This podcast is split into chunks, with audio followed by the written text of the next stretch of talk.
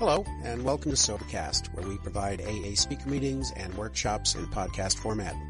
We're an ad-free podcast, and if you enjoy listening, please help us be self-supporting by visiting Sobercast.com, look for the donate link, and drop a dollar or two into our virtual basket. We hope you enjoy the podcast. Have a great day. I am Bob. I am an alcoholic and an addict. I assume in the interest of mental health, that's a sugar-free cake. I don't even want to think about being stuck in a hotel with 2,000 alcoholics and a cake full of sugar. and I'll stay, stay down the street. Um, everything I say up here is my opinion, unless I read directly from the book. My opinion has been known to cause people, some people, distress.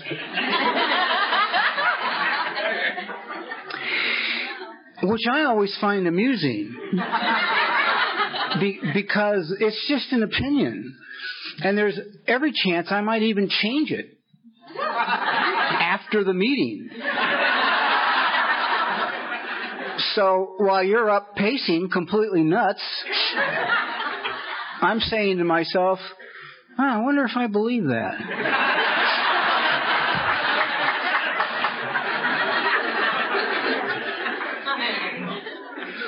So what I say is just my opinion. I'm supposed to share my experience, strength, and hope.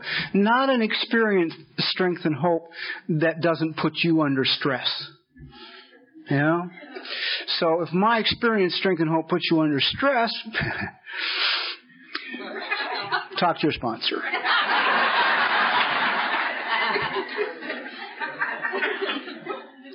I'm one of those who was um, emotionally disturbed before I ever drank. Seriously emotionally disturbed before I ever drank. And opinions were difficult for me too, people with opinions, because I grew up in a house where there was only one opinion, ever. And all other opinions were wrong. And, and that caused me a lot of trouble in early recovery too, because I did, never understood the concept that you and I can have a different opinion about a topic and neither one of us are wrong. I just, I couldn't get it. I wasn't raised that way. I was raised where if you're wrong, uh, I'm right. And if I'm wrong, you're right. And that's it, you know, and that's how it goes. And so, uh, if you have an opinion different than mine and, and, and yours seems to be the popular one, then I have to change because it makes me wrong. So opinions were always tough for me for a long, long time in recovery. I uh, I grew up in Los Angeles. I'm the product of an alcoholic father and a, um, a child batterer for a mother. Uh, uh, award-winning child batterer for a mother. She used her fist, broke my nose, tore out the corners of my eyes. She did a lot of damage. No wonder I had a little trouble with relationships when I got sober. but no one was around at that time to point that out to me as I kept going through wives with a very uncomfortable frequency. So anyhow, um, at 15, they threw me out of a high school in Los Angeles called Manual Arts, and they sent me to a high school that used to be there called Jacob Riis. And Jacob Riis was for people like me, and, and um, to give you an idea as to how disturbed I was, uh, I lasted, uh, there was not, to the best of my knowledge, I don't think there was an educational credential at Jacob Riis in anybody. I think they, most of them were either juvenile police officers or retired juvenile police officers. And, and basically their job was just to keep us there for the day, you know, off the streets for seven hours and then let the animals back out. I lasted one day in Jacob Riis High School and they called my mother and said, we don't want him in the Los Angeles City school system. My mother said, well, what about that continuation program? Maybe I can get him a job and he can go on weekends. They said, no, you're not understanding what we're saying. We do not want this boy in the Los Angeles City school system. What had happened was this. As a little boy, I had an attention deficit disorder. Well, I still have it. But, but, but because I was getting my ass kicked in and, and I had this disorder that made it difficult for me to learn. I was very slow in school, really slow, but I had a very high IQ. And in those days, if you had a high IQ and you were slow, they thought you were doing it intentionally to um, just be a trouble. So I was embarrassed and humiliated a lot in school. And when I was 14, I hit six feet and everything changed between me and my instructors. we had a different relationship, which is one of the reasons they asked me to leave Los Angeles City school system. So there I was, 15 years of age, could not function in the school system. I hadn't drank. I didn't know anything about drinking or using yet. It was to be three days from then. And I was down in Hermosa Beach and somebody gave me a marijuana cigarette and a half gallon jug of red wine to wash it down with. If there's anyone out there that does not know what happened, you came through the wrong door.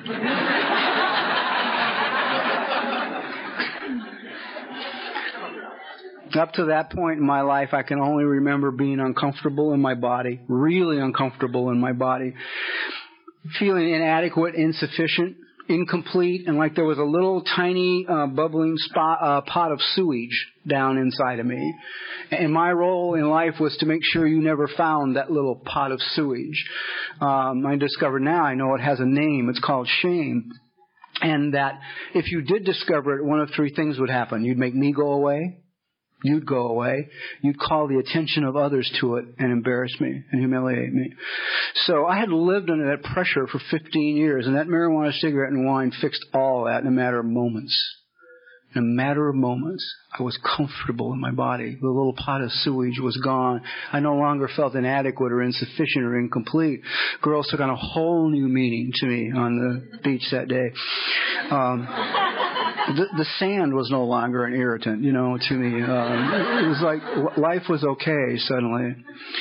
And for the next three years, for me, it was magic. I, I mean, I loved it. It saved my life. It was the answer. It was the answer. I do not believe I could have lived um, had I not discovered substances of some kind to calm the inner disturbance that I was experiencing. It was just too much. My mind was going too fast, and just you know, I could create worlds of anguish in my head in seconds, and um, then I'd have to anesthetize it. So the thing I liked about drugs and alcohol in the beginning was I was a bit of an amateur chemist and I used to take down pharmaceutical warehouses because I have a thing about germs so I wouldn't shoot heroin from Mexico.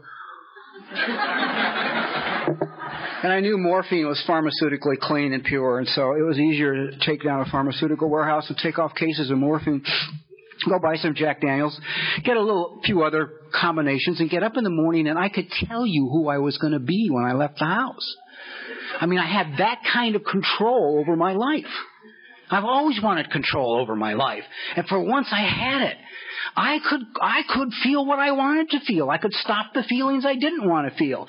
I could tell you if I was going to be moving with the speed of light when I left the house, or if I was going to be going rather slow, sort of a paper slipper shuffle out the door. You know. And then, of course, after three years, there's most of you, I'm sure, know what happened. One day it turned on me. It didn't work. I felt just as bad as I felt before I got loaded. Just as bad. And that was that. And then it was eight years trying to recapture one moment. Eight years of misery. I think that's the period for most of us in our alcoholism where um, non-addicted, non-alcoholic friends and neighbors say to us, well, if it did that to me, I'd quit. You know, and how do you say, wait a minute, I'm looking for one, I know what's there, I know what's in it, I'm looking for that one day, one more time. All I want is to feel that one more time. Wound up in uh, Pasadena's small but unique skid row at 26 years of age.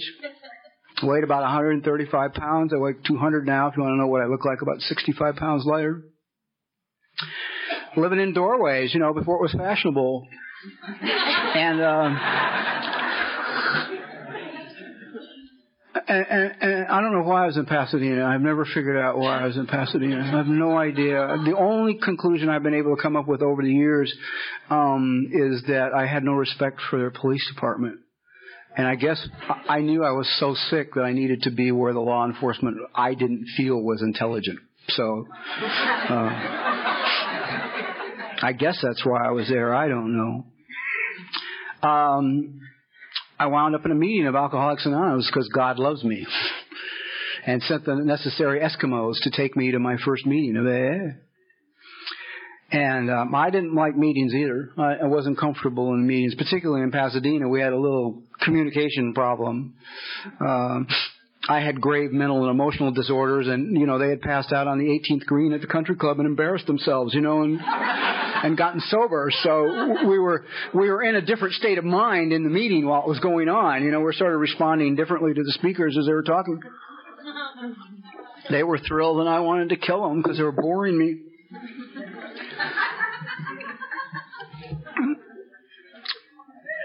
We have a saying. We have we have we have gotten a lot of sayings in AA over the years, which I just love uh, because they're not written anywhere. And and yet they're spoken as if they're gospel, as if they're chiseled in the mountain, you know.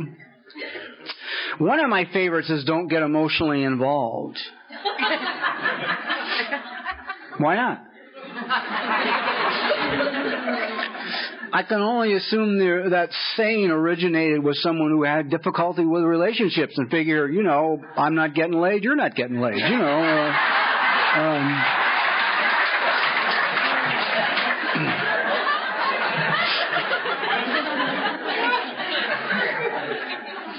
So God knew exactly how to save my life. I was three weeks sober, living with these two guys, painting their house in order to, you know, earn my keep.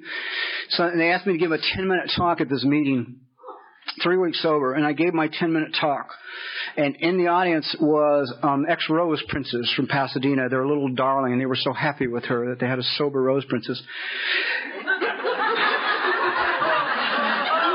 She had three months on the program. The story I'm telling you is true, and there's you know 50 witnesses to it.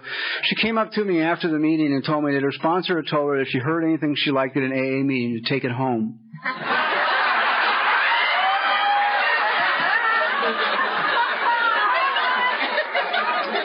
It seemed like an outstanding idea to me. You know.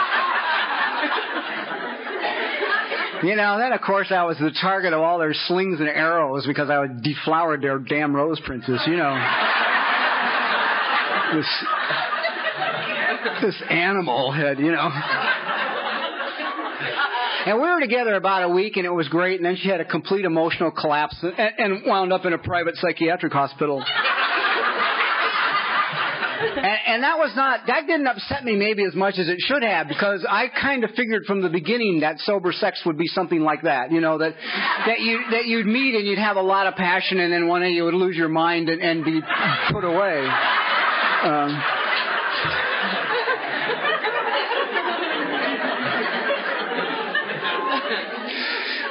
I didn't know what the hell to do, so I just went to visit her every day and I took the big book and, get well cards. I didn't have a sponsor yet. I didn't have anybody to talk to. And yes, I know get well cards are, are not really considered, uh, you know, pro- appropriate for mental patient, but I didn't know it at the time.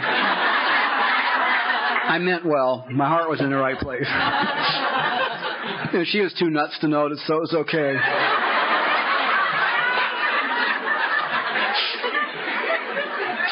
So we used to sit by the swimming pool in this private psychiatric hospital, this swanky joint, and plan the rest of our lives together with God, AA, and the 12 steps. Made sense to the two of us. She got out, we stayed together, and all together, I'll, I imagine we were together about, we got married at one point. It, that was just, you know, one of those marriages to try and change everything. It's like you're in the battlefield and, you know, maybe a ceasefire will come if you get married. That's really good logic. I've always loved that logic. My intuition told me not to do it, but I wasn't raised in a way to understand my intuition or listen to it. You know, I remember going up the aisle and my my little intuitive voice was saying to me, um, "This is not a good idea." and I just said, "Oh, shut up," you know. I'm uh, she's beautiful and I'm not complete without somebody on my arm and so, you know, this is the right thing to do. I do. we had one of those marriages where we probably I don't know how many times we separated, somewhere between 6 and 8 times. I mean enough that, you know, sponsors and friends had said if you go back together one more time, we'll never speak to you again. so of course we did, you know, I mean it just it was mandatory that we do that. And then for some strange reason, we didn't see each other for about 10 years, although we were both sober in Southern California. Our paths just never crossed. And about 10 years later, I went to speak at a, a, an Alano club in Burbank. It's half the size or more than half the size of this room. And I'm like in one corner it. I come in a door like at the front in one corner, and she's clear back in the far corner, and we see each other, and we go across this Alano club like a Clairol ad, you know, just running towards, uh, towards each other. And we just kind of entwine, and at the, at the same moment, we said the identical thing. We both said, thank you for being part of saving my life. because we realized then, ten years later, how important we were to each other. She had no mechanism to distinguish people. She could have asked a, a serial rapist to be her sponsor and wouldn't pick up any bad vibrations. You know, she was just that out of touch. She trusted everybody. I trusted no one. My self-esteem was in the toilet. I did not know how to take care of myself or to do things for me. I could do it for others. And that's what God had provided me with, another to do it for. So I would read the book every night for us. I mean for her. I'd, you know, read the 24 hour day book every morning for her. I'd see that we got to a meeting every night for her. I'd see that we read the 12 and 12 for her. So for like 18, 19 months, I was helping keep her sober. That was my thing. Of course, I stayed sober in the process. That was God's, that was God's gift to me, that relationship. So I'm one that's sort of more uh, uh, a proponent of getting emotionally involved um, early on.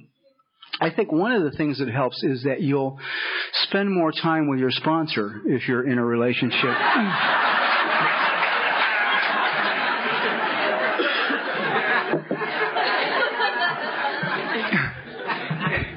You might get by with two or three calls a week, you know, without a relationship. With a relationship, it'll be more like two or three calls a day. So that's a that's a good reason to. Well, what am I talk about? AA was an interesting experience for me. I've been sober and clean for um, over 34 years. It's been quite an adventure. Yeah.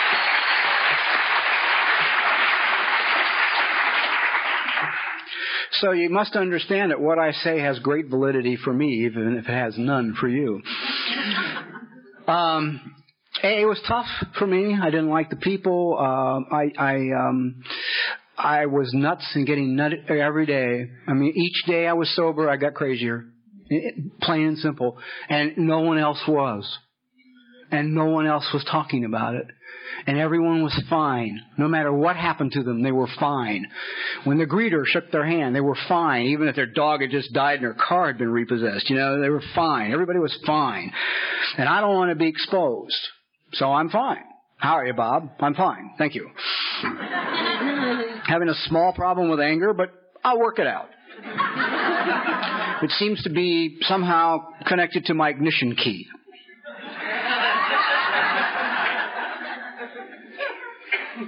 I can remember being eight years clean and sober, meditating for four hours every morning, getting up at four o'clock in the morning to meditate for four hours.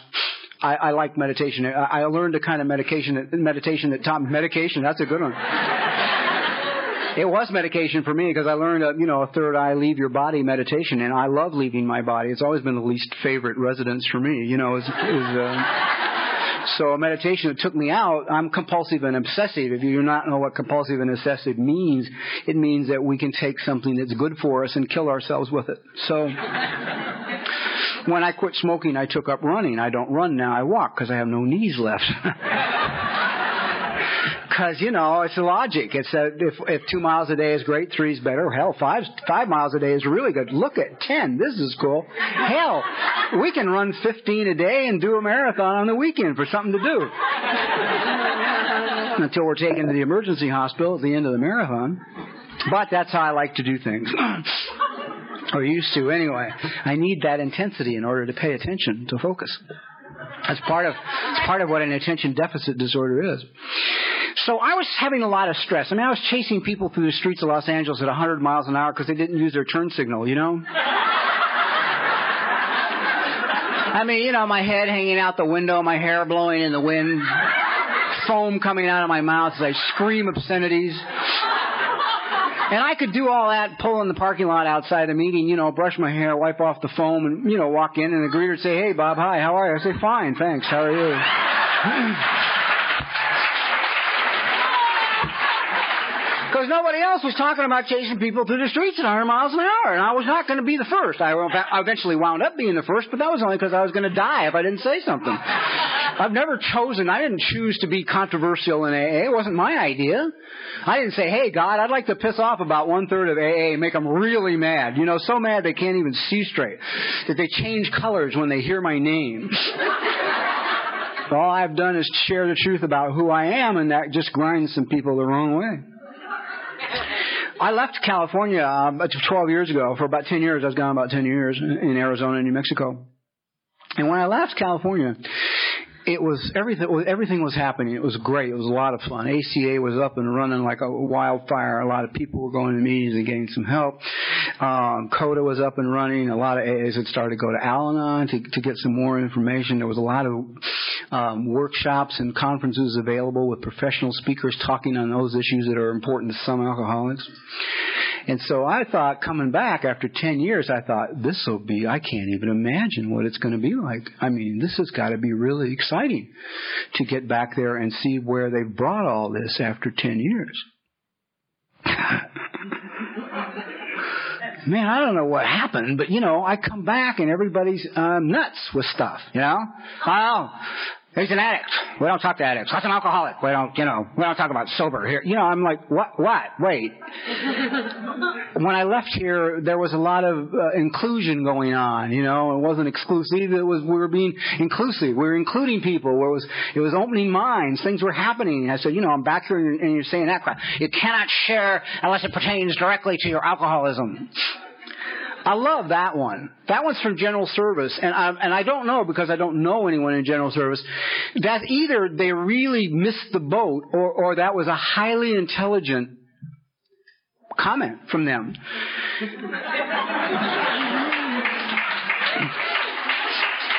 because I don't know if I don't know if they know it or not, but on any given occasion, at any time, anywhere in the world, no matter who's in the room, I am the only person in the room who is qualified to make the determination as to whether or not what I'm sharing about relates to my alcoholism.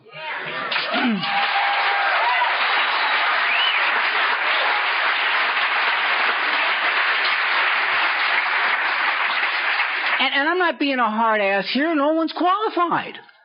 You're just not qualified to make that judgment when I share. I might be talking about my parakeet, you know, who died. And I might be really distressed, in grief, sobbing. And somebody's going to give me a load of crap about self-pity and a parakeet's got nothing to do with my sobriety. And You don't know what my relationship is with my parakeet.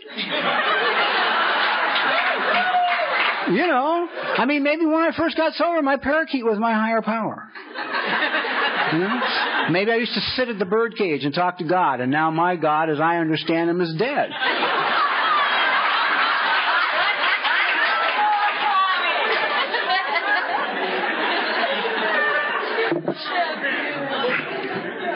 So you have no right to criticize what I say in a meeting.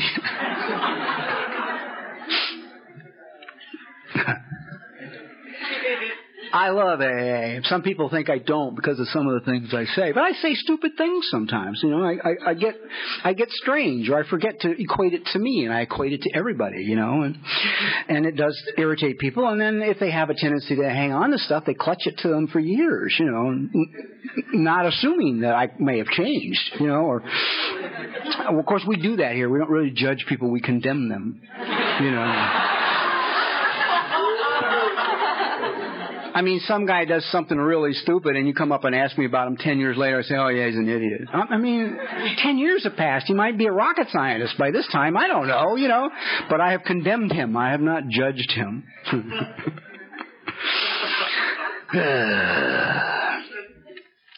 well, um, AA's. I think that a lot of things they talk about a lot here are really important being of service, I think, is almost critical for those of us who are thinkers. You know? Basically task oriented. You know, if your mind is going the speed of light, if you don't need anyone else in the in the room to help you create anxiety, um, I think being of service is good and it can be difficult. And I think there's sometimes there's a, a, a misperception that you got to like it. because people get up and say, "Oh man, I got this panel in uh, you know Bolivia, and it's great. You know, I fly down there every month and carry the message, although they don't understand English." Let me tell you, you do not have to like it. The very first panel I was given, I was six months sober, and it was in the Los Angeles County Hospital. And um, I told you I have a thing about germs anyway, right? So you go down to the hospital, you go meet in this room, and they give you a book, and in the book is the names of all the patients on a floor. And they, what they've done is the doctors have marked who's there as a result of alcoholism. And even if it's a broken leg, and there's nothing about, you know, it's not like cirrhosis or, or, or something else. If it's a broken leg and the guy was drinking, the doctors had wrote in HBD, you know, had been drinking, so we know to go talk to them. So I'm there. I'm in the hospital. I don't like the hospital. You know, I get my little book. I go down the hall. I, I turn the corner. I walk in the room, and and Joe, I, I was my first patient, client, whatever he was. Joe had been living outdoors for probably 20 years. He's laying there in the bed digging at like open wine sores on his body, you know? I'm like, oh God. There was nothing about he's my brother, let me tell you. You know? So I stand back, you know, from the bed so my clothes don't touch or anything, you know. I say, Hi, I'm Bob. I'm here from Alcoholics Anonymous. He's laying there, he goes, I'm Joe. And he sticks his hand up. now Joe wants to shake hands.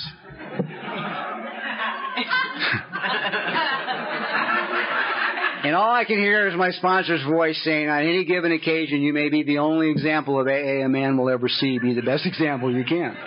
So I shake hands with Joe, and then I talk to him with my arm out here, like away from my clothes. For the next 10 minutes. And then I get out of there, man. I'm on a dead run down the hall to the bathroom, you know, right, right past the soap for the general public to the surgical soap. I got to where I would be washing my hands about 35 times a night. I'd be, I was nuts. I was insane on that panel. I get in my car after and I think, God, I can't touch my steering wheel. I'm going to have to touch it in the morning when I'm clean, you know, and I get a rag and I drive home with a rag on the wheel. But I showed up every week, you know, and it was great because I wasn't thinking when I was there. I was so nuts about the germs that, that, you know, I was perfectly happy. So I did the panels and I, you know, spoke and I did uh, all the things that AA and my sponsors were asking me to do. And, and it kept me sober. Kept me sober. Surrendering to God is difficult for me. I do it, and it's easier now. But I'm what's called a task oriented person. In other words, I must be doing something in order to have value, for me to have value. Um, an ex- example would be, say, I, I go out to my refrigerator and I open it up and I look and there's no milk. And I close the door and say, I gotta go to the store and get milk. Now to this point, we're okay. That's mental health. You know, I've recognized a need and I, and I can take care of it. You know, I know the solution for the problem. I've identified the problem. I know the solution. Go to the store. What happens next is where we cross the line. I look at my watch and say, I've got to be back at three. Well, I don't have to be back for a couple of hours, you know. But I've now put this time limit on myself. If I'm a worthwhile human being, I will get to the store, get milk, and get home by three o'clock. And well, you know what this sets me up for? Total lunacy in traffic. You know, in the store, I'm in the eight items or less line behind some broad with her checkbook and 14 items, you know. and I want to just kill her. Yeah, and I'm completely insane because if I don't get home by three, I have no value. I have failed one more time. So for me to surrender with that kind of energy process going on, it's been difficult. And usually I have to be stopped physically, either injured or really sick to surrender. And so five years I was really injured badly, my back, and so I surrendered. It was great. You know, I surrendered, got injured, and my life changed, and I became a writer.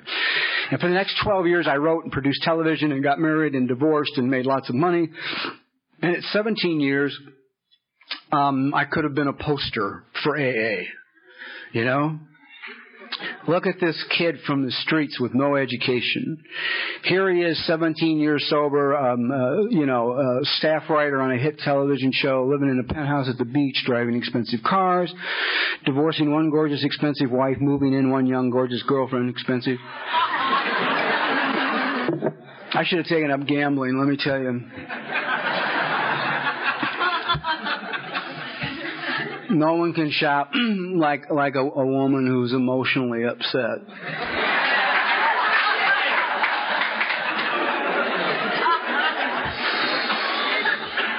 And if she's shopping on the card of the person that upset her,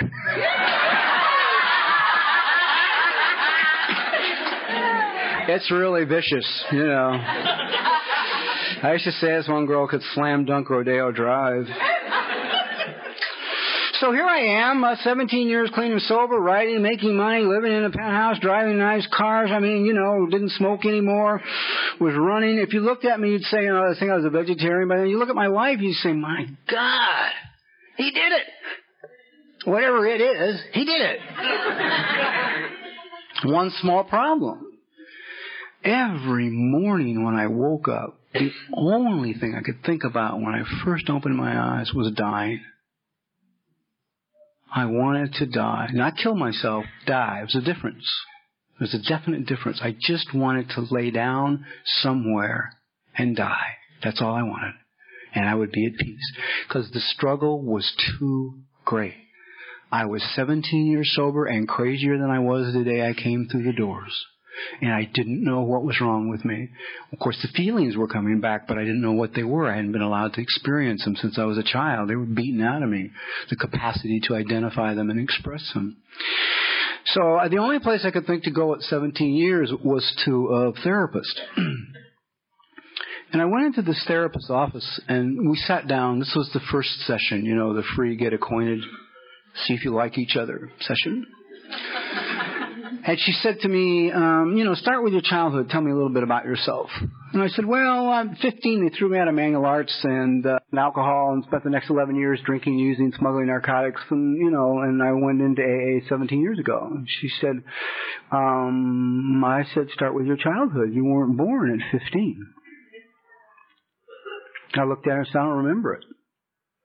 And by this time, 17 years sober, I'd written 32 inventories. 32 written inventories. I probably read these 32 different inventories to 11 different people. No one had ever said a thing about the fact that they started at 15 years of age. And the reason for that is it seems that we pick like-minded people. So my sponsors couldn't remember back either. You know, I was just drawn to them and they were drawn to me. I mean, we connected. Neither one of us had a childhood. Hey, hi, how are you? Good. you know? Let's go have coffee, you know, and talk about everything about our childhood, which we don't have because we're. So, when I said that um, I didn't have one, I couldn't remember it. She got this strange, eerie smile on her face. By this point, I was a little cynical, needless to say, and I thought the smile was um, that she was going to call the Rolls Royce dealer when I left the office and order the one with the full leather interior because she had somebody who was about to pay for it, you know. Because we had already decided I was so stressed out and over the line that I needed to come every day and I needed to be there for like two or three hours each day, every day in the beginning. I was gone. I was gone, 17 years sober, and I was gone. So the beauty, the magic, and the power of AA was as nuts as I was, I did what they told me to do, and I was still sober. So that crazy, I was still sober. And that's the beauty of it. Um, basically, what she was trying to say to me with that smile was, if you stick this out with me, if you have the courage, I will be here in this room with you when you discover and meet the man you are, as opposed to the man you have believed yourself to be for all these years. And I'm delighted to say I had the courage to stick it out with her, and we put a few years together, she and I. Changed my life forever. Forever. Now, one of the interesting things I noticed when I came back to um, California was that we've lost a lot of literature, apparently. It seems that what I'm hearing from some quarters that the only thing that matters anymore in AA is the first 164 pages of the big book. Screw the 12 and 12 or, you know, any of the stories or anything else because those have all come after and they're not as sacred as the first 164 pages of the big book. Which is, of course, discounting the sober experience of all those that had gone on and wrote after the original book was written. I think my, for me, that would be a lot of arrogance to discount what the other sober alcoholics contributed to our literature um, long after the book was written. Well, there's a lot of heat over therapy, uh, and you know, um, in a, a lot of controversy, a lot of controversy about some of the medications. I've heard people say at the podium, if you take Prozac, you're not sober. Um, no one is entitled to say that in AA, just so you know. You know.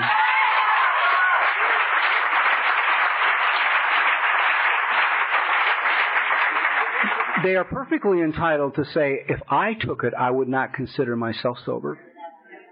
That's that's cool. You can say that.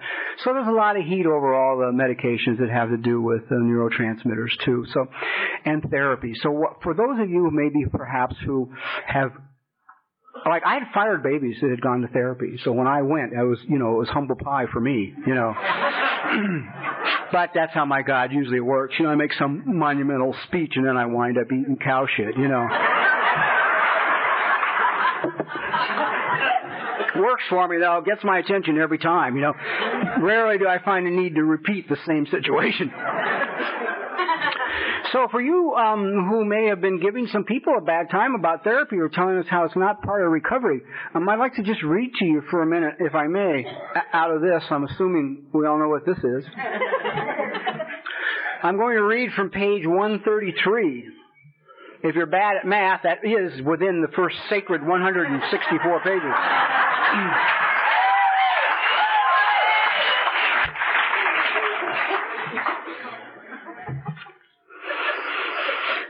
Now about health. A body badly burned by alcohol does not often recover overnight, nor do twisted thinking and depression vanish in a twinkling. We are convinced that a spiritual mode of living is a most powerful health restorative. We who have recovered from serious drinking are miracles of mental health. But we have seen remarkable transformations in our bodies. Hardly one of our crowd now shows any mark of dissipation. But this does not mean that we disregard human health measures. God has abundantly supplied this world with fine doctors, psychologists, and practitioners of various kinds. I don't even want to guess at what Bill meant by practitioners of various kinds. I don't even. I don't want to touch that one. Seeing, seeing as he and Arthur Ford, the psychic, were buddies before Arthur got sober, and that he and Dr. Bob used to play a Ouija board after the meetings. I can't even imagine what he meant by practitioners of various kinds. Now here it gets really unclear. Do not hesitate to take your health problems to such persons. Most of them give freely of themselves that their fellows may enjoy sound minds and bodies. Try to remember that though God has wrought miracles among us, we should never belittle a good doctor or psychiatrist. Their services are often indispensable in treating a newcomer and in following his case afterwards.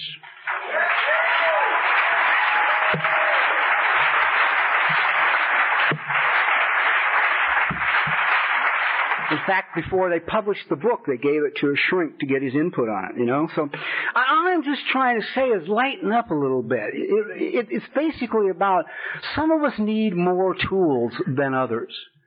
You may be able to do your entire sobriety within the confines of Alcoholics Anonymous. And that's great. I have no, I mean, fine. I have nothing to say about that. I wish I could have. Saved me a lot of money. But that hasn't been my case. It hasn't been for me. Because one thing I must do, it's critical for me, is to continue to improve the quality of my life. If I do not improve the quality of my life, mentally, physically, and emotionally, I'm apt to get loaded again. That's the only thing that'll send me out. You know? I've been through deaths and births and weddings and, you know, buried a lot of people. And my biggest regret probably is, is not friends of mine who have died, um, from, you know, their livers went or have died from AIDS and sobriety, but the ten men I know who, um, with more than nine years of sobriety blew their brains out because of these very issues and no one was there to help them with it. Um, you see, one of the things that happened to me, it, it was a really interesting. It took me a long time to discover this.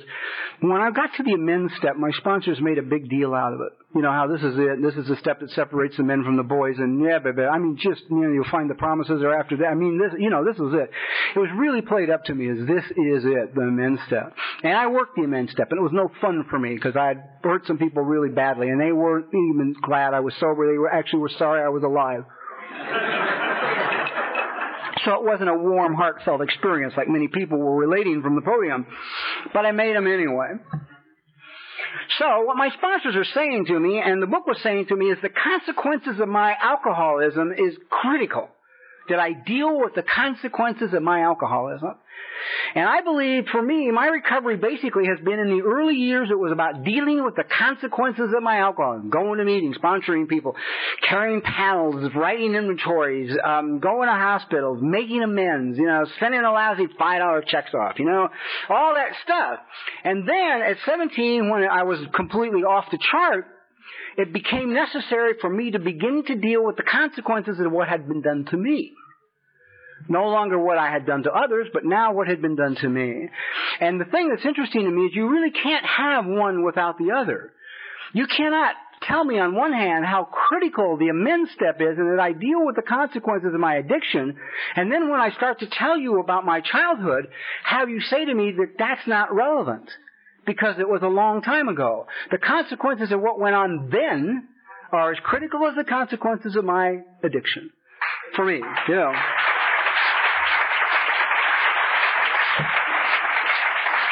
When am I supposed to quit? 9.30?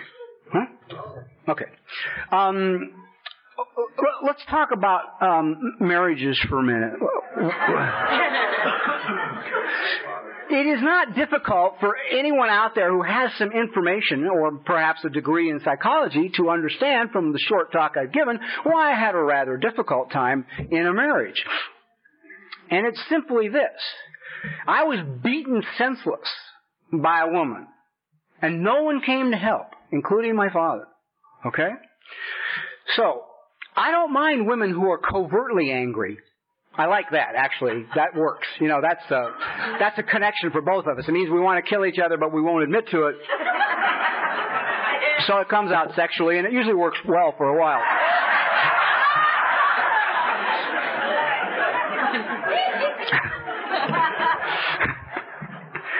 but um, if a woman is overtly angry, you know, like standing in my face, yelling and screaming and mad and changing colors and really loud, I am immediately emotionally reduced to a helpless two year old little boy who nobody's to come help and is to get hurt really bad. That's how I feel when that's going on. So my role in relationships came to make sure no one got that mad at me, and if they did, to get rid of them covertly. I mean, I don't say it's over because then they'll get mad again and I have to deal with it. Just create an unbearable situation so that they will leave. You know? So that's what I did. So that's out of my history, you see? That all the marriages, all the money it cost me, all the emotional pain for all of us was a result of the history. It's what went on when I was a child. And I needed that information so I could fix the problem. You know, now I'm not married now, but the last marriage was for nine years considering all the others were 18 months, it's a, you know, an accomplishment. Also, I have a daughter who's nine years old now. This has been the greatest gift in sobriety. I, um, I can't go, I mean, I, you know, I could take all night to tell you how much I love this child. Um, I'll just finish with, um, one story.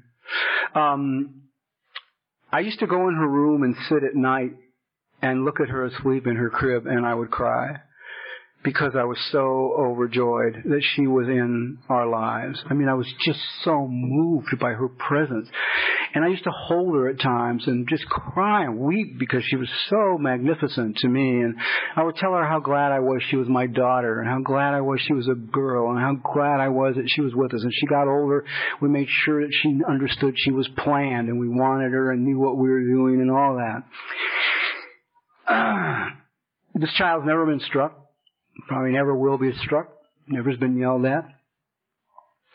And uh, yet, when she and I were at cross purposes with each other, my immediate instinct was to double up my fist and to hit her in the corner of the eye.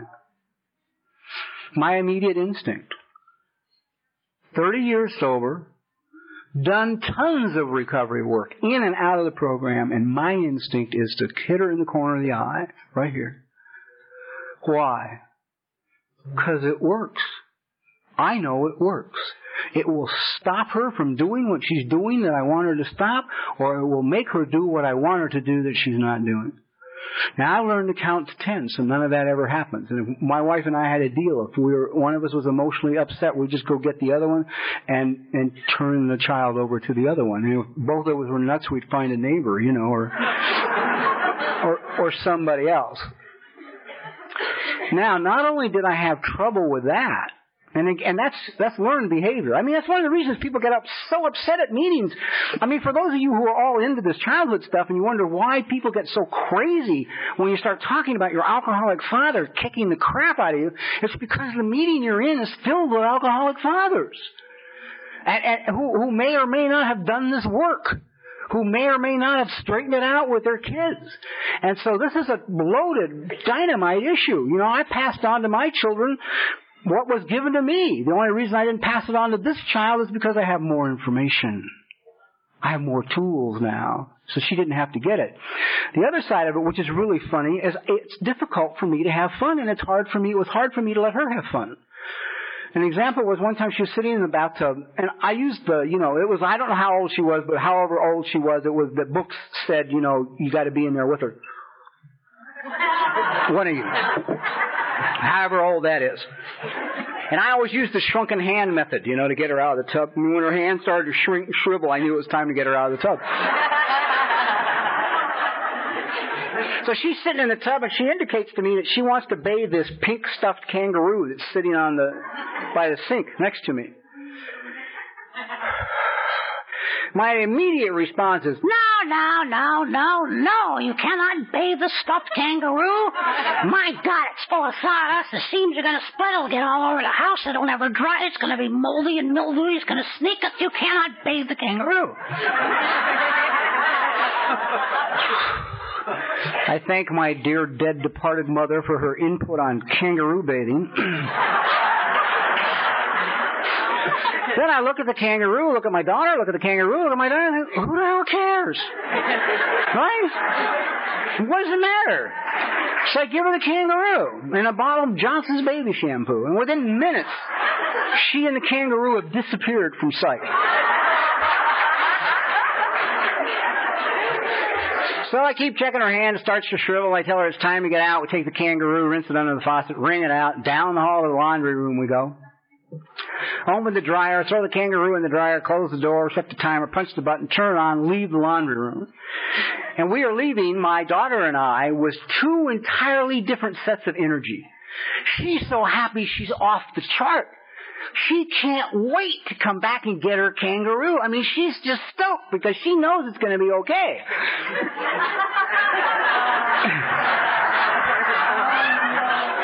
Dad, on the other hand, knows the only way the kangaroo is coming out of the dryer is with the dustbuster, right?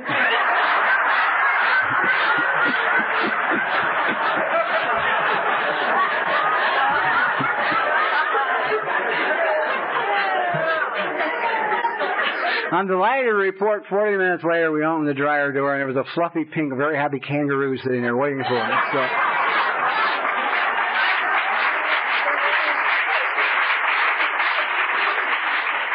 So it worked out. But it worked out because I'd gotten tools on how to raise a child, and I talked to people who were professionals about children and child rearing, and I'd read books on how you do it and how you don't shame them and how important it is that they never be hit under any circumstances. And so I could do it differently this time because I availed myself of the information. So all I'm trying to say to anybody here is that's me. That's my experience. And if your experience is, is you need more tools, you know, bless you, man. And I, you know, if you don't need, if you need permission, you've got mine. You know, you can say, Bob Earl said I could go to the shrink. the only danger I see with the people that take medication involved with the neurotransmitters and um, the go to therapy is that they replace the A with it. And that's not what it's about. These are tools in addition to. And actually, if you do decide to go out and go into therapy, I suggest that you sponsor a couple of people and get a commitment at your local meeting. Um, because it'll cut down the cost of your therapy for you. Um, so much shit will come up while you're sponsoring these people and working the commitment that it'll give you a lot to take in, you know, and to your therapist. So you may save a lot of dough. Um, I want to thank the committee for inviting me here. Is a great conference, a lot of sobriety in the room. That's great. It's very comforting. And God bless you all. Good night.